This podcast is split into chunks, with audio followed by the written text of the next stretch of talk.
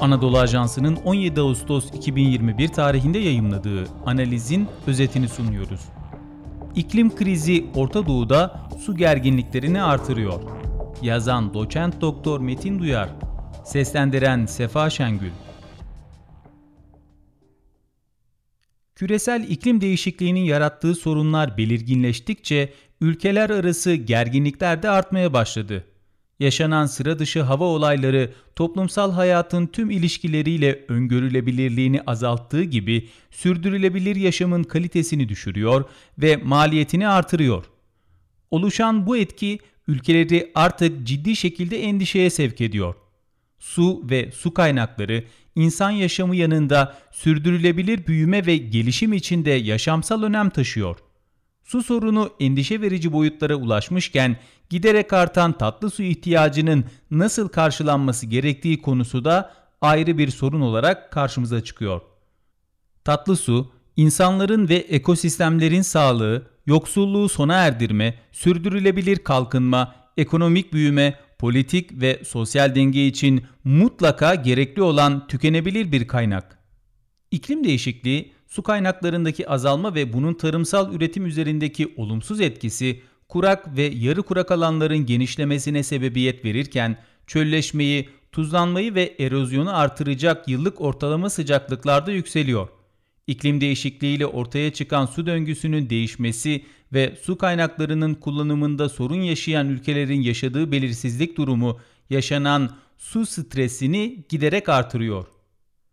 Türkiye, Suriye, Irak, Fırat ve Dicle ihtilafı Türkiye ile Suriye ve Irak arasında Fırat ve Dicle nehirlerinin tanımlanmasında yani ne tür sular sayılması gerektiğinin tespiti konusunda da ihtilaf yaşanıyor. Suriye ve Irak'a göre Fırat ve Dicle suları uluslararası sulardır ve bu nedenle de uluslararası sulara ilişkin uluslararası teamüllere dikkat edilmesi beklenmektedir. Türkiye kaynağı kendisinde olan iki ırmağı sınır aşan sular olarak tanımlıyor. Uluslararası hukuk açısından uluslararası sularla sınır aşan sular arasındaki ayrım ve bunlar üzerindeki hak ve yetkiler açık bir biçimde belirlenmiş durumda. Birbiriyle tam ters olan bu iki görüş, üç ülke arasında görüş ayrılığını da beraberinde getiriyor. Uluslararası sular, yakaları iki veya daha fazla ülkenin egemenliği altındaki ülkelerdir ve bu sular genellikle paylaşılır. Bu ya ortay hatla veya Talweg Line denilen bir hatla belirlenir.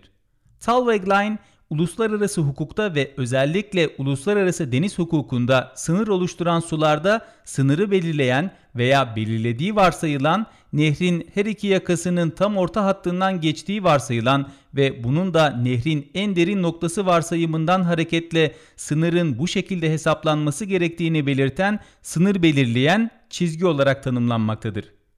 Türkiye ile Yunanistan arasında Meriç Nehri sınır çizerken Türkiye ile Gürcistan arasında aynı işlevi gören Arpaçay'dır.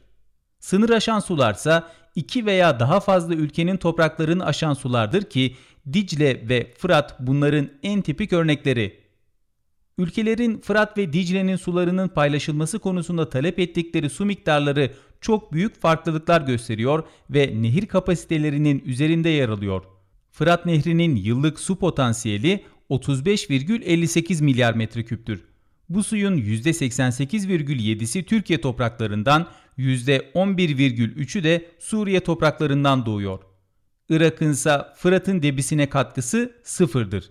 Buna karşılık Türkiye'nin tüketim hedefi 18,42 milyar metreküp yani %35, Suriye'ninki 11,50 milyar metreküp %22, Irak'ınki ise 23 milyar metreküptür yani %43. Bu miktar toplam olarak 52,92 milyar metreküpe ulaşmaktadır ki Fırat'ın toplam debisinden 17,3 milyar metreküp daha fazladır.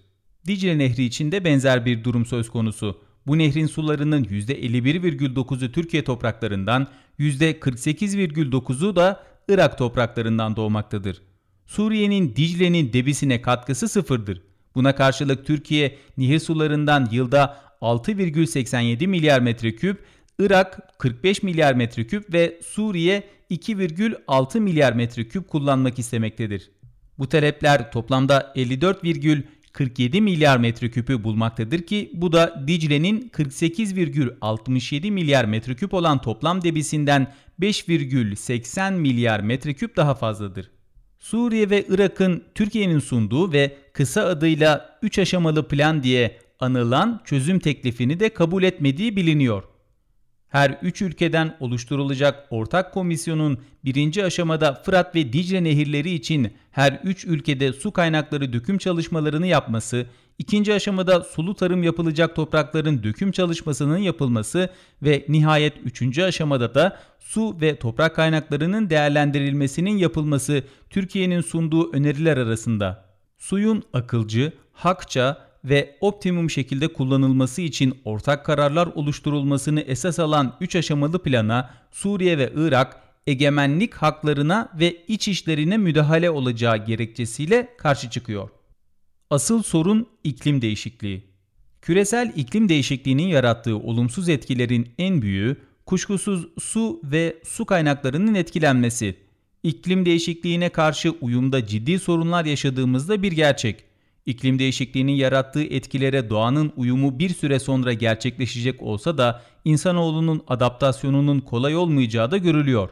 Küresel iklim değişikliğinin hızla büyüyen etkilerinin yanında ciddi su stresi yaşayan İran'ın yaşadığı su sorunuyla yüzleşmek yerine halkın öfkesini yatıştırmak için faturayı başkasına kesme işine son vermesi önemli. Kuşkusuz diplomatik gerilim yerine işbirliği çok daha başarılı ve kalıcı çözümler üretecektir. Küresel iklim değişikliğinin yeryüzünde yaratacağı su kıtlığının savaşlara zemin hazırlamaması için önerilecek en doğru çözüm, ilgili ülkelerin bir araya gelerek kıt kaynakların insanca bir temelde ortak paylaşıma sokulmasını sağlayacak bir planlama yapmasıdır. Suyun bir insan hakkı olması dolayısıyla su politikalarının adalet ve hakkaniyet ilkelerine dayanan etik bir çerçevesi hızla hayata geçirilmelidir. Ayrıca su sorununa bulunacak adil çözümler ve uygulanabilirlikleri uluslararası anlaşmalarla garanti altına alınmalıdır. Spotify, Apple Podcast ve diğer uygulamalar. Bizi hangi mecradan dinliyorsanız lütfen abone olmayı unutmayın.